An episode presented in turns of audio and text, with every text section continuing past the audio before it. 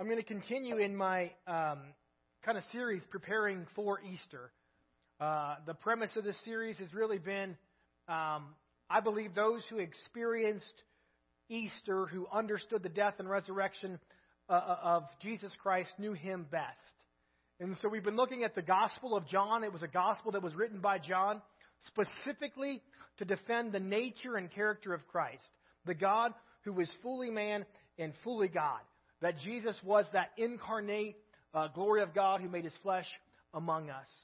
And uh, we've been looking at some ways in which John described him. Um, John, he's a theme guy. He, there's themes that occur several times. Um, he wrote the gospel. He wrote some uh, letters, First John, Second John, Third John, and he also wrote the book of Revelation. And when we read these books that were all penned by him, we can see some consistencies throughout them. One of the things that's unique in John's gospel are the words I am. And we talked about some of the I am. If we're going to know who Jesus Christ is, if I ask you who you are, you're going to say, I am this and I am that, right? I'm a man, I'm a father, I'm a pastor, I'm this or I'm that. I'm a Bengals fan. You know, that's how we describe ourselves. And we're looking at these phrases that Jesus determined, these phrases that Jesus used to describe himself to reveal his nature to those who were following. And so we looked at uh, one that was maybe a little bit unique in this series. The beginning we started with when Jesus declared, I am. When he was walking on the water and the people asked him, the disciples cried out from the boat, Who is that out there? And he said, I am. When, the, when they were accusing him or when they were uh, talking to him about Abraham, he said, Even before Abraham was, I am. When he was being arrested in the garden and he cried out, I am declaring that He is, is God. Last week we looked at uh, the first one that came in, in the book of John, John chapter 6, where Jesus says that I am the bread of life. We looked at how that fit in the equation. But he's really telling us in that not necessarily about, about man or anything else, but a spiritual lens that we can view things through. So today I want to continue that. We're going to be in John chapter 8 uh, specifically verse 12, if you want to get ahead of me. But before I get there, I want to tell you what comes before that. Because John chapter 8, verse 12 is kind of an interesting verse. It just kind of comes out of nowhere. I mean, really, kind of when you look at it, it's kind of a funny start. It's kind of, anyway, some context on what's going on. And to find the context of John 8, we actually got to look at John 7. Um, because the events that are taking place in John chapter 8, they began in John chapter 7. John chapter 7 begins, it says that Jesus was going to the tabernacle, or he was going to the temple for the Feast of Tabernacles. And so it's important for us, I think, the context of what this is. Interestingly enough, last week's I am statement actually took place, place during the Feast of Passover. This week's takes place during the Feast of Tabernacles. The Feast of Tabernacles, I know most of us were well rehearsed on our Jewish uh, feast, and so we all know. So I'll just briefly explain what it was about. Uh, the Feast of Tabernacles was a celebration. Uh, sometimes they called it the Feast of Booths or the Feast of Tents. And what Jews do is it's a reminder of their time in the wilderness. Who wants to be reminded of their time in the wilderness? That's what they're celebrating. And actually, even today, there's some sects of Jews that literally put tents in their backyard and they live in tents for a week. Now, I'm sure they still go inside to go to the bathroom and stuff. You know, we're American, you know, I mean, whatever. We're modern people. But, but they're doing it to remind themselves of their time in the wilderness. It was a feast, and we remember the time in the wilderness not because of the wilderness, but because of God's specifically his protection in his provision in the wilderness. That this was a season where for 40 years they were wandering, for 40 years they had nothing, yet God continually provided, He continually protected, He continually guided them, He continually showed them where to go while they were in the wilderness. They were not without God. And so they have this festival where they celebrate this. So Jesus goes to the tabernacle. Well, what happens when Jesus goes to the tabernacle typically? Pharisees argue with Jesus. I mean, that's kind of what happens in John chapter 7. They start arguing with him, questioning him. He makes some claims. They don't like his claims. That's normal.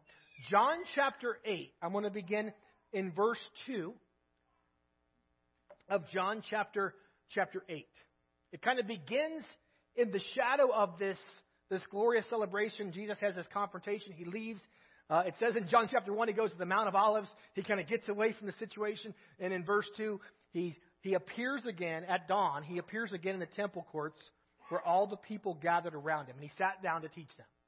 So even though the Pharisees didn't like Jesus, the people were still compelled by him, and they were still coming to hear from him uh, to teach. The teachers of the law and the Pharisees brought a woman caught in adultery, and they made her stand before the group.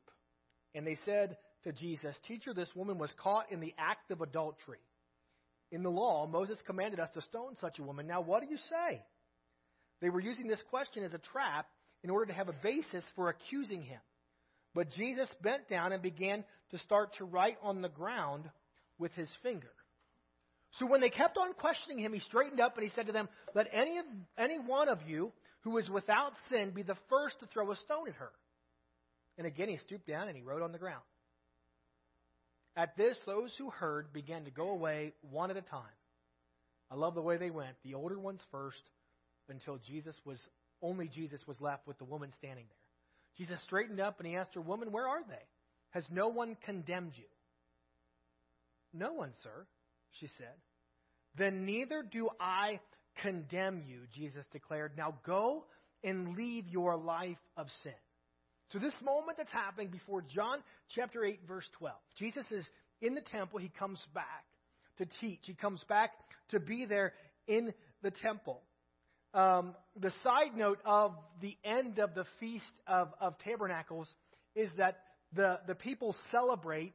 Now, this is hard for us to consider. They celebrate the Torah. They have the, the end of the festival is a glorious celebration of God's law. When was the last time you read the book of Exodus and you just started praising God for his law. I mean, when we read the book of Deuteronomy, you know, we read the law that, that God has given. Well, the end of this festival was, was a celebration of the law. And again, because of our lens, we look at the law in the wrong perspective. But for a Jew, the law was the fullness of God's provision and protection. For a Jew, the law was the way in which they could be saved, the way in which they could get out of their wilderness. It had to come through adherence to the law. But what's compelling is what do the Pharisees bring? Now they've come up with a plot. So Jesus must have really made them mad. They spent all night stewing, coming up with a way. How are we going to get him? And they happened to find this one lady who got caught in adultery. Now, can you imagine being this poor woman? Where do they bring her? Their plan is we're going to take her. They don't care if they're humiliating her. They don't care how big the crowd is that Jesus has. They're going to take her before Jesus and they're going to tell the whole world her sin. And what do they use when they tell them her sin? Moses says, remember the Torah that we're celebrating? It's, it's highly revered and highly esteemed. Jesus can't go against the law right now. I mean, if there's one way to trap him, we'll use what is it is so prominent, what everybody's so excited about. We're going to say, hey, but but Moses says if a woman is caught like this, we need to do what? We just need to kill her. What say you, Jesus? I'd love to know what he was writing in the sand. One of those ones chosen, I'm sure, writes some really cool things there. I'd love to know what he was writing in the sand. And Jesus looks up and he doesn't he doesn't break the law. He doesn't go against the law of Moses. But he says this phrase, whoever whoever among you has never sinned, let him go ahead and throw the first stone. I bet those Pharisees had stones in their pockets. They probably had bags of stones to sell. Bags of stones to sell, not stones to sell. Bag of stones to sell. I mean, th- this was the moment. And I can just picture in my mind people dropping the stones and walking away. And in the lens of all of this, the Feast of Tabernacles, the celebration of the Torah, the teaching of Jesus, the accusation of the Pharisees. John chapter 8, verse 12. When Jesus spoke again to the people, the next thing he says, I'm the light of the world. Whoever follows me will never walk in darkness, but will have the light of life. It's such an interesting analogy. It's such a weird phrase. John loves to talk about light and darkness. That's one of his themes. Read the books. I mean, I could talk about it for hours. Uh, I was really struggling paring things down in my sermon because of all the places John talks about light and dark. Because when I want to figure out what someone's saying in a gospel, if I read a word and I'm curious as to what they think that word means, I look at where they wrote it in other places because that's the most logical way for me to figure out how they use it. John uses light all over the place. It's in the gospel, it's in the, the, the epistles, the, the letters that he wrote, it's in the book of Revelation. So, what is Jesus declaring? Well, I'm the light of the world. Well, well what does that mean? Like, what was Jesus saying in this moment? Whoever follows me will never walk in darkness, but will have the light of life. Oh, a couple months ago, I guess, Pastor Tara started after school program. And what she's been doing with the after school program is she's been teaching the kids the days of creation. So, do you know what God created on day one? Pastor Tara, what did God create on day one? Light. He created light on day one, right? Does anyone know when God created the sun and the moon to govern the day and the night? Day four. So Pastor Tara said, what do you think? She said, Is it fair for me to say? We often say when we read that, God created light. What do we picture? The lights in the room, the illumination, this physical light that we see in the room. What do you think it is that God might have created? Because, see, the sun didn't come, and the moon didn't come, and the stars didn't come till day four. So for three days, what was the light that God created? I mean, it's simple to think about light in the context of this world. It's simple to think about light when we think of darkness in the physical realm. But there was something spiritual. There was something eternal. There was something profound that God created on that first day. What did He create? Found this in a study. Light in the Jewish Bible is not emitted by any earthly or heavenly source, heavenly meaning like sun, moon, and stars. It's rather a product of divinity or the divine spark attributed to those who are sanctified. Light is used to symbolize wisdom, morality, righteousness, divine living. So when Jesus is speaking in this moment, what was that woman dealing with? She was dealing with physical darkness, right? What was the cause of her physical darkness? It wasn't the Pharisees, it was her sin. And because of her sin, she was, because of herself, she was in a place of darkness. Because of her choice, because of what she chose to do, knowing the law, she was bound by the law, so we must assume she was Jewish. This is just me. She made a choice to break the law of God. That choice brought sin in her life. The sin in her life caused her to be destined to death. Can you imagine the darkness in that moment? I don't know when the Pharisees caught this woman. I don't know how long she's been dealing with the, the fear of condemnation. Condemnation that she caused. I'm sure when she came to that crowd, she expected to meet her Maker. When she came that day, she knew the result of the moment that was coming. And Jesus spoke the words, Let him who was without sin cast the first stone. Can you imagine? Just picture the darkness moving to light? When the darkness was the condemnation of your choices, when the darkness was what's about to come, when you're staring, I'm guessing this woman wasn't looking anybody in the eyes, but she's looking all around at all the rocks that are laying on the ground, seeing what each one of them is going to do to her physical body. Can you imagine the freedom? Can you imagine the joy? Can you imagine the hope she felt when Jesus spoke those words and she watched the older ones begin to walk away?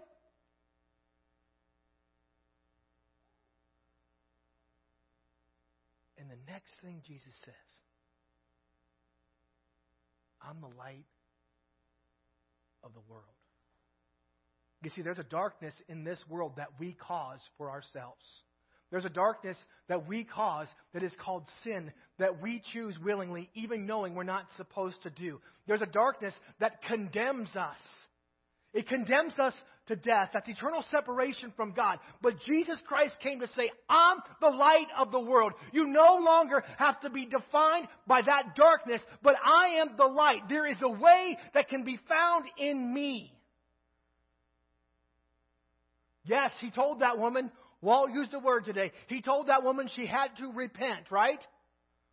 She couldn't continue in her choices. She couldn't continue in her sin. He said, Repent and believe. Because now there was light, there was a way. Pastor Tara, she said she taught the kids that wisdom, this is what she taught. I, I agree with it. I think it's good. Or, or light in the Old Testament was wisdom. I believe light is the way of God. I believe that's what He's doing. He's illuminating a divine path for our lives. I believe He's illuminating a divine path for everyone's lives, but there's a God of this age who has blinded eyes, and many of us, we want to stay in the darkness. When I sleep, I like it to be dark. We've got blackout curtains plus another set of curtains behind the blackout curtains because I don't want, and don't tell me anything you need to be up when the sun comes up. Sometimes I don't get up when the sun comes up. Okay, Casey? I'm sorry.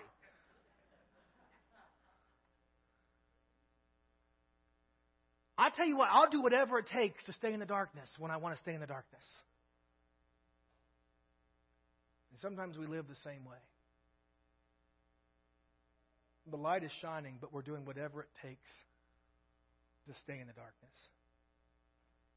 There's wisdom that's crying out, that's saying, you know what you're doing isn't His way. You know where you are isn't what He wants. There's wisdom that is speaking to you through the Spirit of God, that's speaking to you through the words of others, but you are intentionally keeping the blanket over your head with the curtains up because nothing is going to get you out of your darkness. John, several times, he talks about light.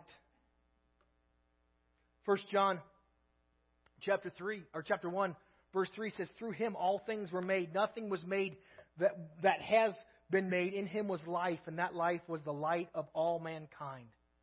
The light shines in the darkness and the darkness has not overcome it. Someone needs to underline that phrase. God created you with a purpose that purpose is the eternal life that he's created you to live he's illuminating life he's illuminating light for your life and the darkness cannot overcome it. It has not overcome it. Look at what he says in John. We know these verses. John chapter 3 For God so loved the world, he gave his one and only Son, that whoever believes in him shall not perish, but have eternal life. For God did not send his Son in the world to condemn the world, but to save the world through him. Whoever believes in him is not. What was the issue with the woman? She was condemned. She was condemned by herself and she was condemned by men. Whoever believes in Jesus Christ is not condemned. But whoever does not believe stands condemned in darkness already because they have not believed in the name of God's one and only Son. This is the verdict. This is the answer. Light has come into this world, but people love darkness instead of light because their deeds were evil. Everyone who does evil hates the light and will not come to the light for fear that their deeds will be exposed. But whoever lives by the truth comes into the light so that it may be seen plainly what they have done and what has been done in the sight of God. So this woman was in darkness because of herself. I want to look at another situation where we see darkness in the book of John. John chapter 9. Verse 1 says, As he went along, he saw a blind man from birth. And his disciples asked him, Rabbi, who sinned? This man or his parents that he was born blind? Can you imagine? Have you ever been told? Watch our words sometimes. This guy has been blind his whole life. And the first question people were asking is, who did this to him? Was it him or his parents that condemned him? Was it him or his parents that caused him to be in this darkness? You see, the woman, she made a choice to be in, in darkness. This man, Jesus says what? Neither. This man nor his parents sinned, said Jesus, but this happens so the works of God might be displayed in him. As long as it's day, we must do the works of him who sent me. Night is coming when no one can work. While I'm in the world, I'm the light of the world. After saying this, he spit on the ground, made some mud with the saliva, put it on the man's eyes. Go, he told him, wash in the pool of uh, Siloam. This means sent. So the man went, washed, and came home seeing. See, the woman before she was condemned because of her choice. And Jesus Christ said, I'm the light of the world. And she went away transformed. This man, he was condemned not because of his choice, but because of this world, because it happens. We live in a fallen and broken world, and there's sin and the effect of sin, not because we've done it, but because we live in the brokenness of this world. And he wasn't, he wasn't condemned because of himself, he was condemned because of, of the fallenness of this world. And Jesus addressed that. He spit on the ground. He put the mud in the man's eyes, and the man could see. He was set free because of the light of the world. Jesus Christ said, I'm the light of the world. Sometimes we're in darkness because of ourselves. Sometimes we're in darkness because of this world. But we have a choice on whether we recognize what the true light is. John chapter 12, the last one I want to look at. The crowd spoke up. We've heard from the law um, that the Christ will remain forever. So how can you say the Son of Man must be lifted up? Who is this Son of Man? Who are you? What's your identity? Jesus told him you're going to have the light just a little while longer. While you have the light before darkness overtakes you, walk. Whoever walks in the dark does not know where they're going. Believe in the light while you have the light so that you may become children of the light. You know, in, in, in, the book of, of Matthew, I think it's the Sermon on the Mount, Jesus says to the people, You are salt, and our identity becomes Him. We're salt and light in this world. When we have a choice, you know, some of us are in darkness because of ourselves. Some of us are in darkness because of the world. But we have the choice on whether we remain in the darkness. We have a choice. Do we want to be children of the darkness or do we want to be children of the light? That choice comes through Jesus Christ. Believe in the light while you have the light so that you may become children of the light. When he finished speaking, Jesus left and he hid himself from them. That's a funny picture for me. He's a light of the world and he's hiding himself. But that's besides the point. Even after Jesus had performed so many signs in their presence, they still would not believe in him. And later on, verse 46, he says, I've come into the world as a light, so that no one who believes in me should stay in the darkness. There's no one who has to stay in the darkness. There's no one who has to stay condemned by men, condemned by sin.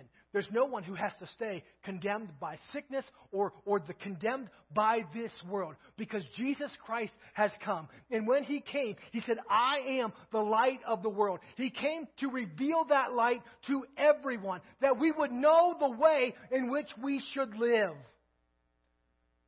2 Corinthians chapter 4. For God said, Let light shine out of the darkness. He made his light shine in our hearts to give us the light of the knowledge of God's glory displayed in the face of Christ. This is the message it says in 1 John chapter 1. We have heard from him and declare to you, God is light. In him there is no darkness at all. We have a choice. He's revealed who he is. We live as children. We should live as children of the light. One last verse, and I'm finished. Ephesians chapter 5. For you were once in the darkness, but now you are in Now you are light in the Lord. Live as children of the light. For the fruit of light consists in all goodness, righteousness, and truth. Find out what pleases the Lord. Jesus Christ came to reveal himself as the light of the world so we would no longer have to live condemned. This morning, we have a choice. This morning, we have an opportunity to say, Where do I want to remain? You can remain in the darkness. Plenty of people who heard Jesus teach this, what did he say? They saw signs and wonders and they still refused to believe. I get it. Sometimes it's fun in the darkness. Sometimes it's comfortable in the darkness. Sometimes it's easy in the darkness. But we have a choice. Jesus Christ has come as light. You guys can come forward. He's come as light. His nature is that there is a wise path. There is wisdom and righteousness for you to walk on. Will you allow him? How did Jesus, how did God lead the Israelites in the wilderness? You remember? There was a pillar of cloud and a pillar of fire. He led by his light in the wilderness. I believe that God is crying out. He wants to lead you. He wants to free you. He wants to bring light in whatever situation you're facing. But again, it comes back. Last week we said it. This week we'll say it. Every week we'll say it. It comes back to you. It comes back to me. Will I receive the light and be transformed by the light? Will I allow myself to become a child of the light, or will I just be a, a hider from the light? It's your choice. Heavenly Father, this morning, we thank you for this time. Oh, we thank you for the word of Jesus Christ and the revelation of Him. God, in the beginning, when you created all that was, you created light and you called it good.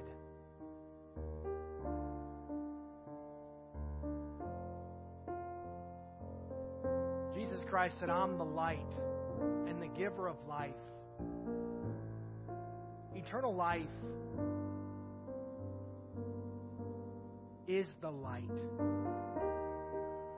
Knowing I'm no longer judged by this world, I'm no longer condemned by my choices. I'm no longer defined by my peers. Because I have an eternal life that comes through Jesus Christ. God, you told that woman all she had to do was believe. God, you're telling us today all we have to do to get out of the darkness is simply believe. Believe what? Believe in who Jesus Christ is the Son of God who came to this world. For God so loved the world. He sent His Son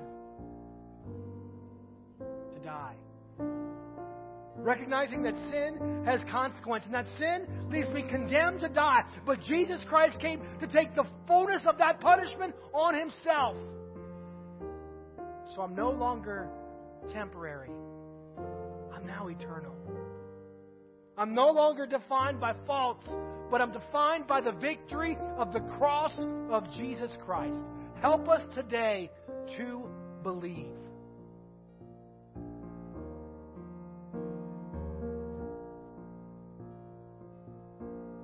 I pray, God, that we would be children of the light. That our lives then become a reflection of your light. Help us to receive. In Jesus' name, amen. They're going to lead us in this song. Uh, I guess I'll I'll pray for the food too because I know we're excited about that. Um, we got to cut stuff and get stuff ready. It'll be a little while. I want an opportunity to pray today. If you need if you need prayer for anything, specifically if you need prayer because you feel like you've been surrounded by darkness and you just want to be set free from that, I want to pray the light of the world in your life. Maybe you're not comfortable coming forward. Maybe there's someone in the room you're comfortable praying with. Go to them, ask them to pray. If there's other needs or situations, if there's other stuff in your life, if you feel condemned or you feel called out by people or there's circumstances that seem to be defining you, I want to stand with you as a child of the light to bring light in the midst of your circumstance. Because God has not called us to live in darkness. Darkness in our minds, darkness in our homes, darkness in ourselves. I'll say the Lord bless you and keep you. May he make his face shine upon you, be gracious to you, may turn his face towards you, and grant you his peace. And may you see Jesus Christ, the light